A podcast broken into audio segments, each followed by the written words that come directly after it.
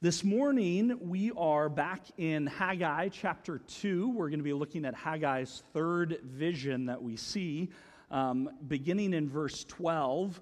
Uh, and I would now just like to read that in its entirety Haggai chapter 2, verse, excuse me, verse 10 through verse 19.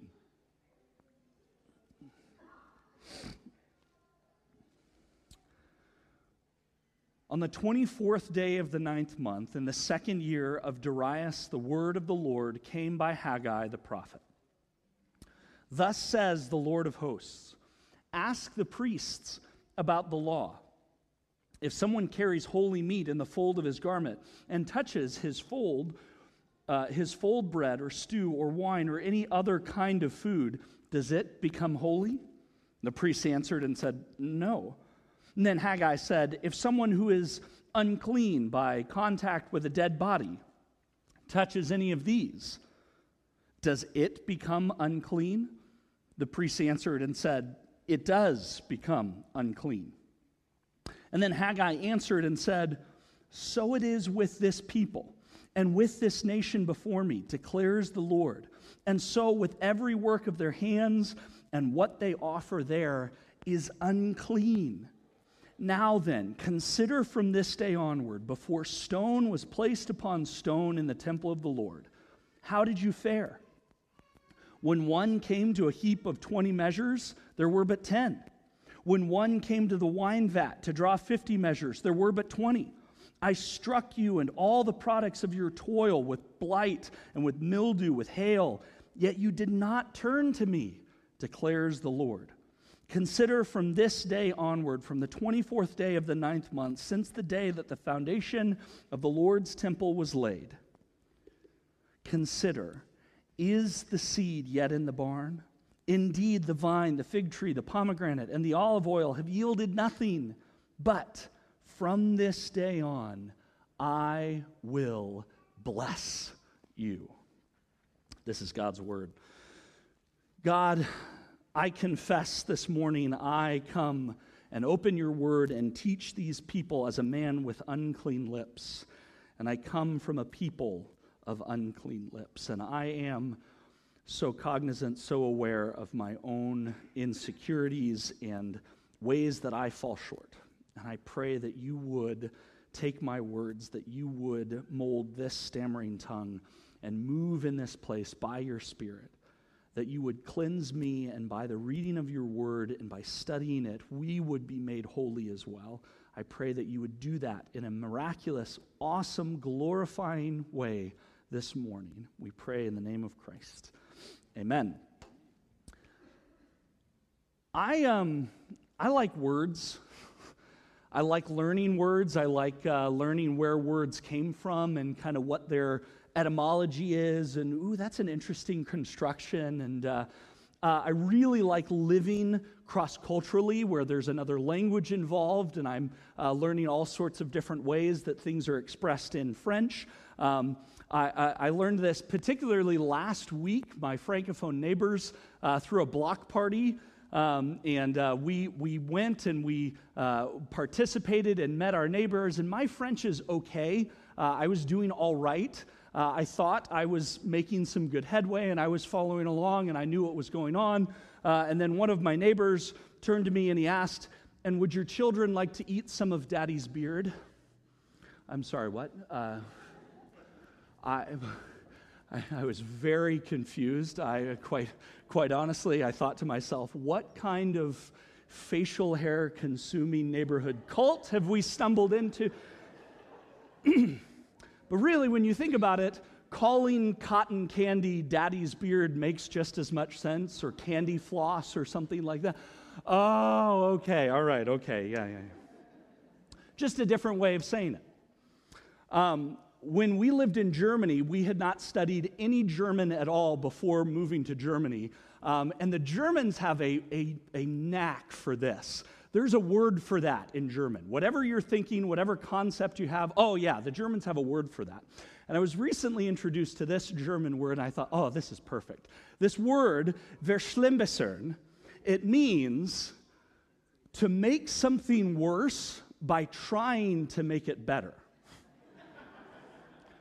to try to improve something, but then to not improve it, to, to make it worse. Do you know this? Have you felt this? Have you ever tried to clean something up, but you just make a bigger mess? I have four children and a dog. I know this very well, okay? And I am.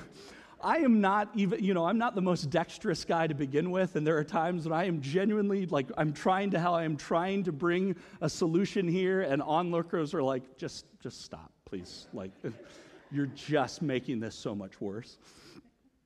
And this idea of everything that we do to try and clean something up, just making it worse, I'd like you to have that idea in mind. I think this is in part kind of the idea that Haggai wanted to have the priests in mind when he gives them this little pod in his third vision in Haggai chapter 2.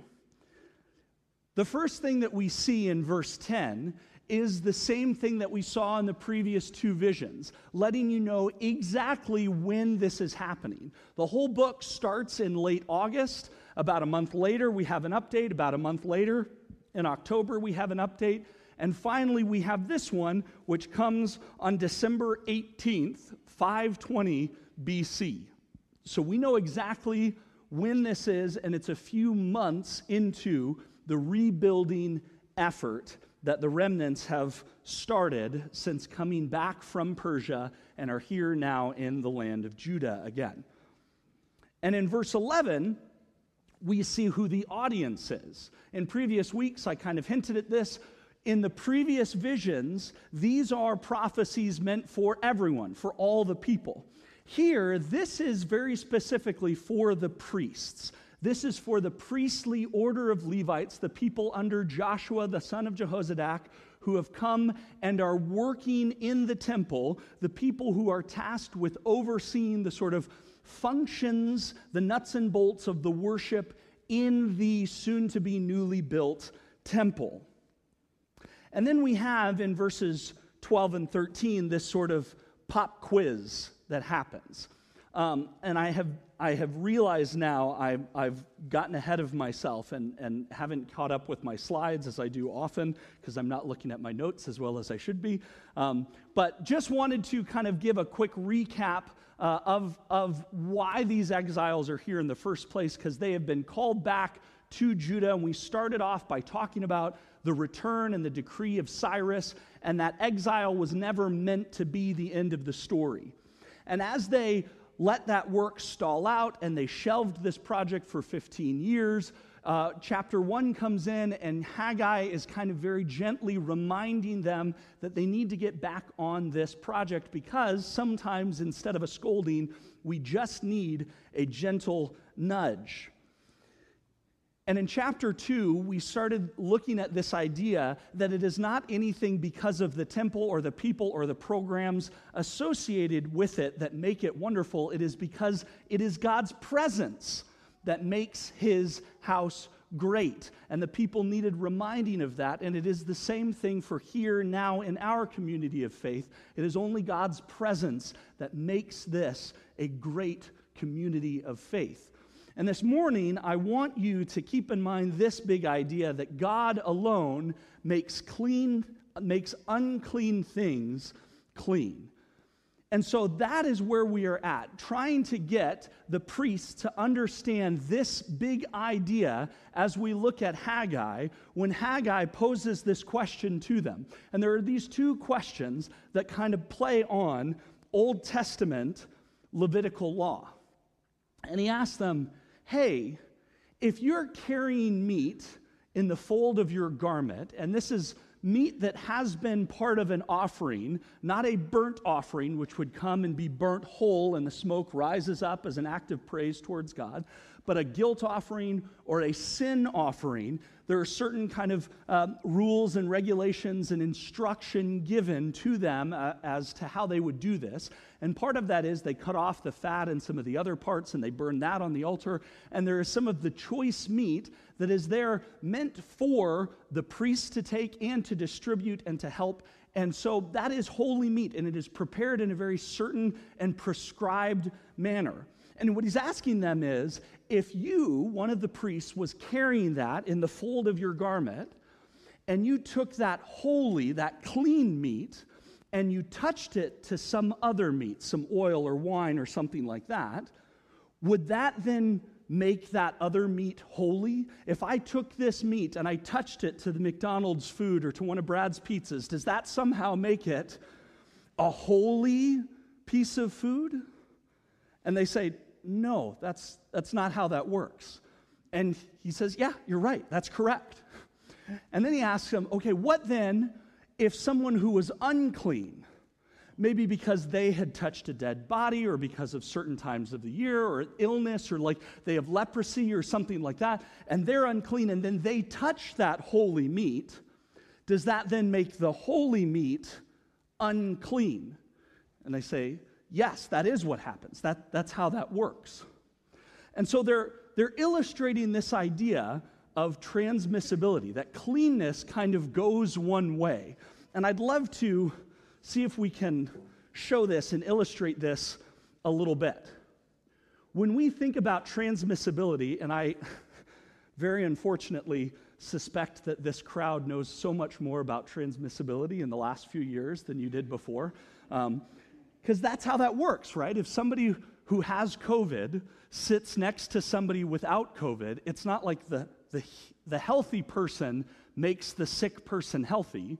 No, that's not how that works. The sick person makes the healthy person sick. Just this morning, we were praying for school starting, and someone brought up, yeah, and the sickness that goes with it. Yeah, that's right.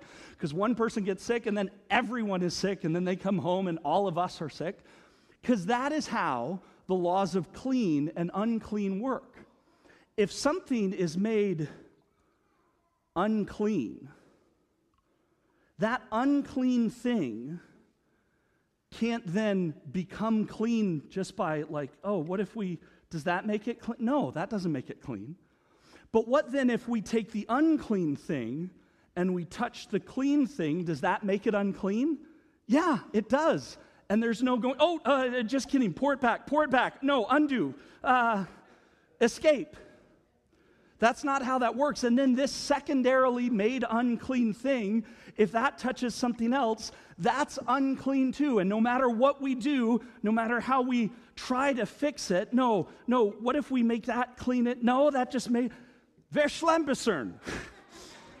no matter what we do, it's just making the whole thing unclean.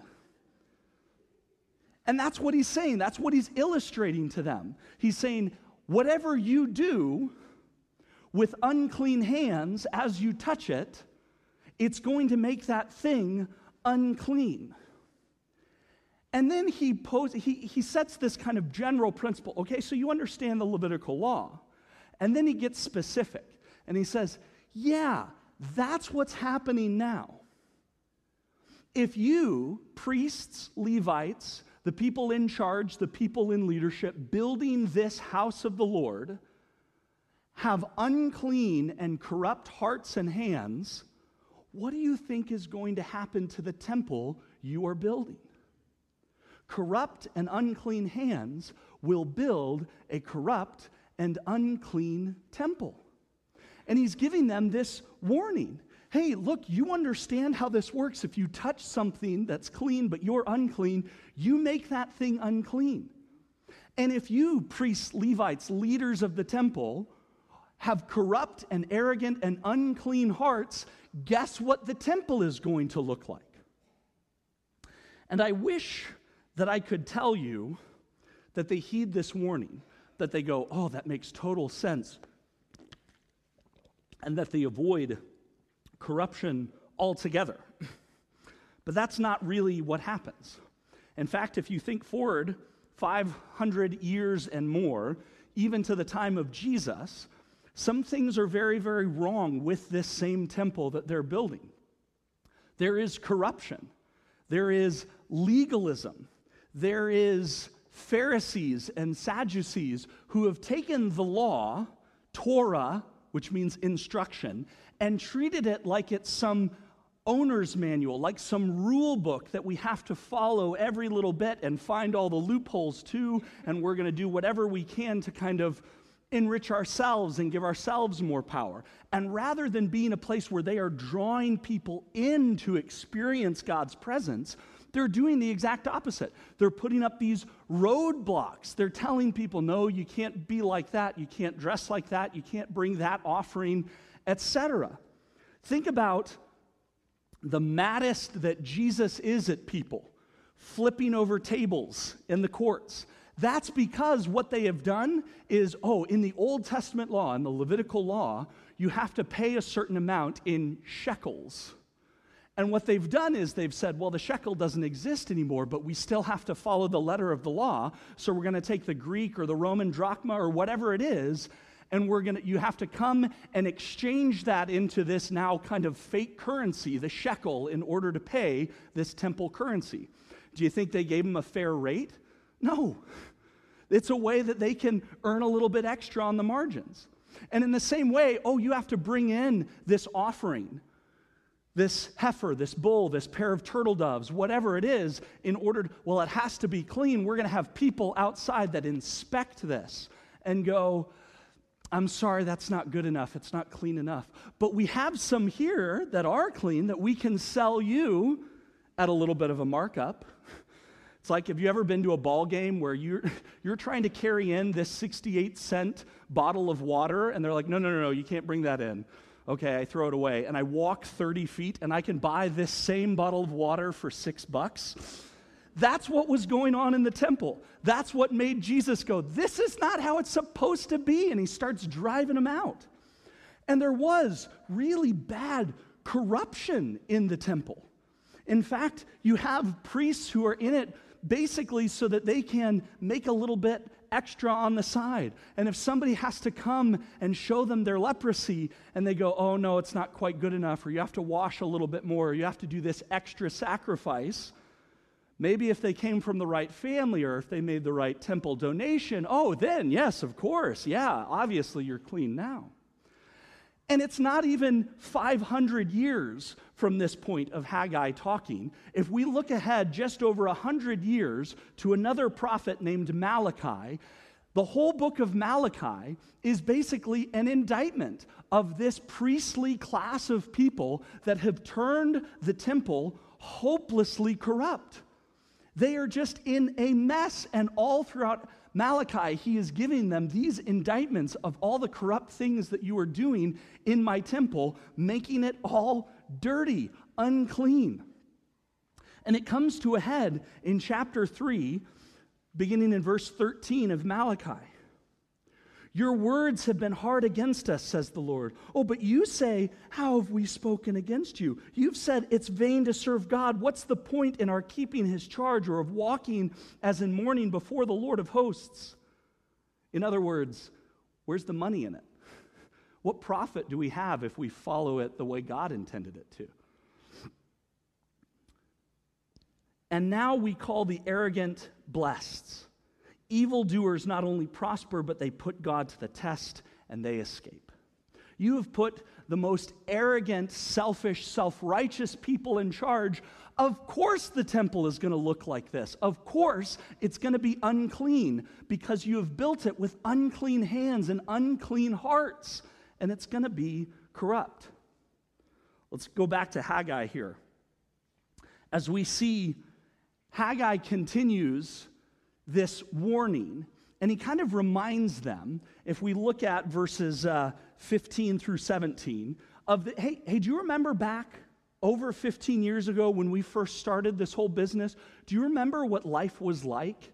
Do you remember how you just couldn't get anywhere with your crop, with your produce? With it just seemed like the blessing was just dried up.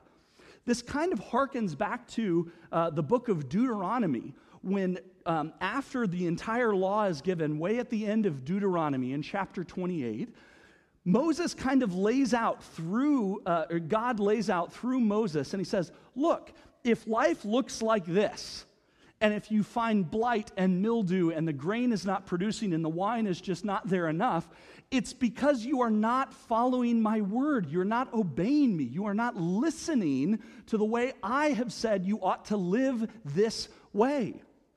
But instead, You have the option to live the way that I want you to live. You have this opportunity to obey me, to let go of your arrogance. And that's the principal thing that Malachi was talking about. It is arrogance, it is thinking that we know better than God. And Haggai here is kind of saying the same thing to the people. Look, you've got an opportunity. And when you look around and you see, okay, life is not going so well, that should be a kind of check engine light on my obedience to God. But if things are going well, I need to acknowledge that's God. And in fact, he ends with this idea that from this day forward, I am going to bless you. And it makes you go, how? These are people that are hopelessly corrupt. These are people who are arrogant and self righteous and in it for their own profit. And yet, God is saying, I am going to bless you. Why? Because God alone makes unclean things clean.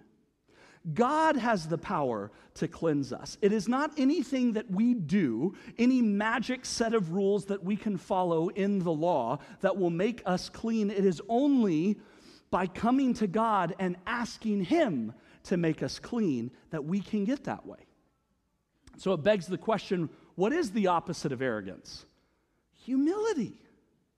This is the key in coming to God and in asking Him to make us clean, in saying, I have tried it my way, it's not going well for me. I need to let go of my way and acknowledge, I want to do it your way, God. Please make me clean because only God can make unclean things clean.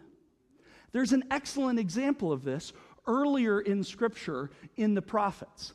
There's a guy named Isaiah, and I hope that you all are familiar with this story. I, I, I, expect many of you will find this very familiar. But in Isaiah, before Isaiah is called, he has this sort of vision where he goes to the throne room of heaven, where he experiences God's holiness, God's perfect cleanness, face to face.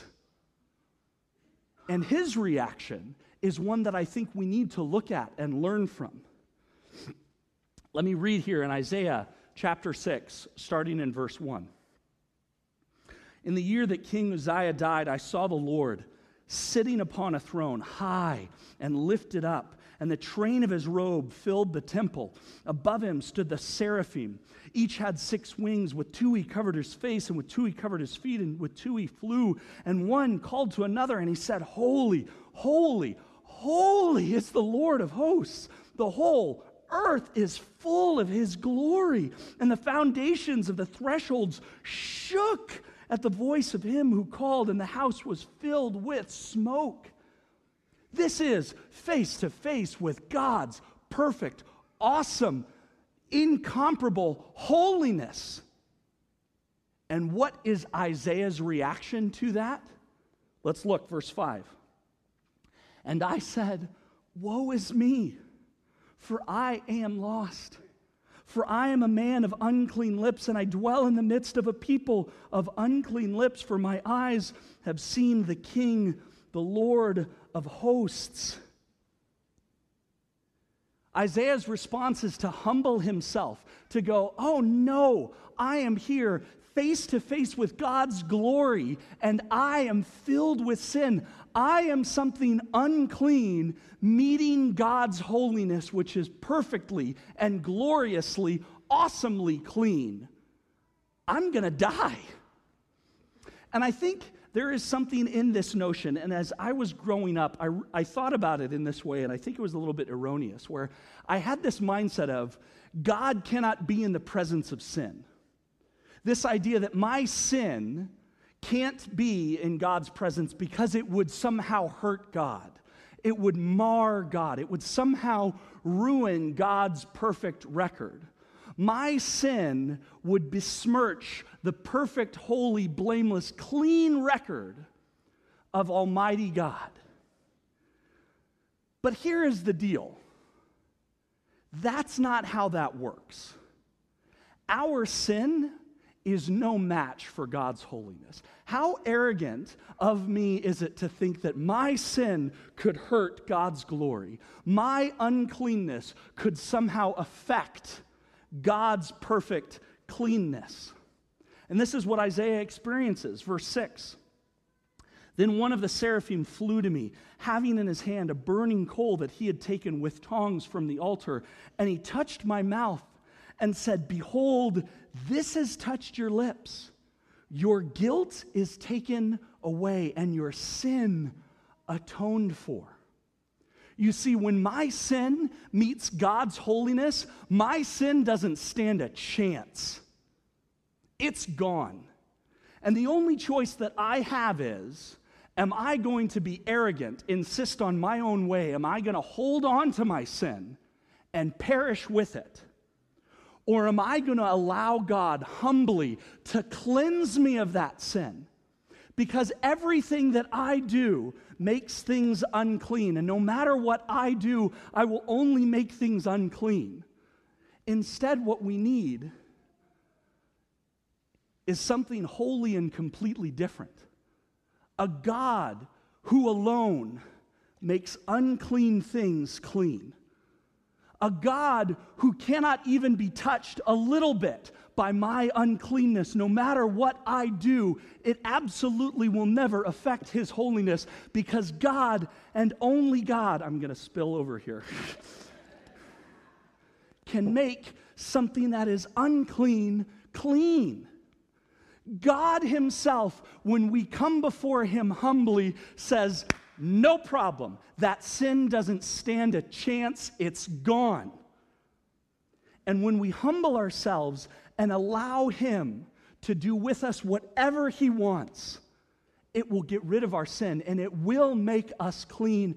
And only God alone will make us unclean clean again. There's one more example that I want to look at, uh, if you'll permit me. And I think from the New Testament, there's a really, really great example of this in the life of Jesus. If you look at Matthew chapter 8, I've said it before, I'll say it again. All of Scripture points to Jesus.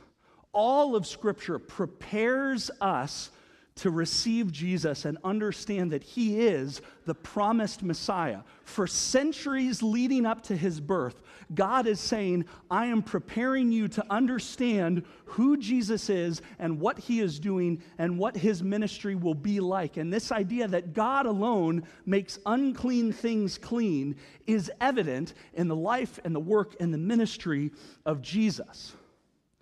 So let's go to Matthew chapter 8, and I want to read just the first four verses. When he came down, he being Jesus, from the mountain, great crowds followed him. And behold, a leper came to him and knelt before him. I don't know if you caught that. Maybe your version says bowed before him. Maybe your version says worshiped him. Even some of them spell it out for us. He humbled himself before Jesus. This leper had some options. He could do it the priestly way. He could go to the temple. He could figure out, I have to have this seven day waiting period. I have to wash the way the priest tells me I should wash. And then I have to go back, let him check me for the leprosy. If he says yes, great. If no, okay, I got to go back and start the whole process again. Maybe this leper doesn't have a very good standing. Maybe he knows I've got nothing. Oh man, that guy's going to be so harsh on me. I better just wait. But instead, he goes right to the source. He goes to Jesus. He kneels before him and he says, Let's continue. Lord, if you will, you can make me clean. And he knows it because only God can make unclean things clean. Wait a second, but you're saying that about Jesus? Are you saying Jesus is God? Ding, ding, ding, ding, ding. You've got it. And he recognizes that. This leper recognizes this is God's long promised Messiah, and he can make me clean if he wants to. And he goes and he humbles himself before Jesus, and he says, If you want to, you can make me clean. And here's how Jesus responds. And Jesus stretched out his hand and he touched him and he said, I will. Be clean. And immediately his leprosy was cleansed. not, ooh, it started to get better. He didn't say, let's patch that up and show it to me tomorrow. Let's see if it starts to make some improvement. He didn't say, go and wash and let's do the standard bit. He didn't say, look, uh, wait eight to ten business days and you'll receive your authenticated and notarized uh, you know, certificate of cleanness in the line. It's unclean. Get out of here.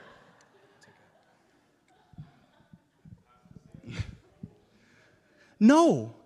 Immediately, the leprosy was gone. Immediately, he was cleansed. Because God and only God makes unclean things clean. And Jesus is saying, just watch me. And I love this next part. Lest we think that this is some kind of, well, Jesus makes us like spiritually clean. You know, it's a, it's, it's, it's a metaphor, right? Jesus is going, no, no, no, no. The cleanness that I'm giving you is good in all contexts. In fact, it is good enough for that priest. I want you to go and show him. I want you to watch his jaw hit the floor because of how clean you are now says Jesus said to him, "See that you say nothing to anyone, but go show yourself to the priest and offer the gift that Moses commanded for a proof to them." I dare that priest to look at you and find any hint of a trace of a blemish of leprosy left because I have said you're clean. And God alone makes unclean things clean. That's how that works in God's kingdom. So what? God and God alone makes unclean things clean. Do we really have that anymore? Do we have clean and unclean? I mentioned last week we don't bring in bulls and goats and sheep and turtle dove. We don't, we don't make these altars. We don't, we don't cleanse ourselves of this uncleanness. Does it still exist? The answer is yes. And I will give you a hint. You and I are people of unclean lips. You and I come from a people of unclean lips, both the personal sin and the communal sin, cultural sin. We have that the same way that Isaiah did. And if God does not change and God alone makes unclean things clean, what are we to do about here and now in our own context today? The first thing that I'd like to say is Haggai's words are to the priests, they are to the order of people in charge of the temple, in charge of the worship. So there is a very real commendation, there is a very real warning given to those of us that are in ministry and are in leadership. Because we have the option. We can choose our position as one of gatekeeping, roadblocks, telling people you have to do XYZ in order to really be holy. You have to do this, that, and the other, and give this much money, and then you'll receive God's blessing. Not that any church would ever be corrupt enough to do that. But woe to us, church leaders. Woe to us, those that are tasked with caring for God's people, if we make this some sort of profit if we make this some sort of game to enrich ourselves or to make us out to be some better class than the people that are coming through, what we ought to be doing is opening wide the doors and drawing people closer to the source that only will make them clean. God and only God can make unclean things clean. Second is for all of us. When you think about your life, and the unclean that you have in your life, you've got a couple of options. You can keep trying to deal with it yourself. You can keep trying to go at it your own way. You can keep arrogantly clinging to this notion, well, I got myself into this mess. I'm going to get myself out of it. Remember what we did, Verschlimmbessern if you keep trying to dig and dig and dig your way out of your sin and your uncleanness, you will only make things messier. You have to be able to humbly come before God, let go of your own way, and say, Get rid of that nonsense. I want to live the way you want me to live. I want to follow your law. I want to worship the way you prescribe to worship. I want to follow Jesus the way you prescribe because only you will be able to make me clean. Have you been trying to go at it your own way? Have you been trying to follow all of the rules in such a way that you get to say, Yes, I did it myself, I'm self righteous? There is a necessity for humility in God's kingdom. It's the reason that John says, If you humble yourself, and ask for forgiveness. He is faithful and just to cleanse us of all iniquity. It's the same reason that Paul, when he's talking to one of his churches and giving them some instruction about communion, he says, Listen, the whole point of this is to humbly uh, uh, examine yourself, humbly look at your life, humbly say, God, search me and get rid of anything so that I can be made clean. And for those that don't, that process is judgment. That process is death because when we cling to our sin, when we cling to our arrogance, our self righteousness, and our own way, God will deal with it and we will perish with it. But if we're able to let go of it and say, God, do with me whatever you see fit to make me clean, He will, because God and God alone makes unclean things clean. God, we thank you so much for all the ways that you have made us clean. Not because we are so smart or so virtuous or so righteous, but because you and you alone, God, have the power to take that which is broken and battered and dirty and unclean and make it something whole and new, resplendent, clothed in your glory. In a word, God, clean. And I pray that you would do that. I pray that you would remind us that you alone make us clean, that we would humbly come before you, confess our sins, and follow you. We thank you for the work of your Son, Jesus. We pray that he would be glorified in all we do today.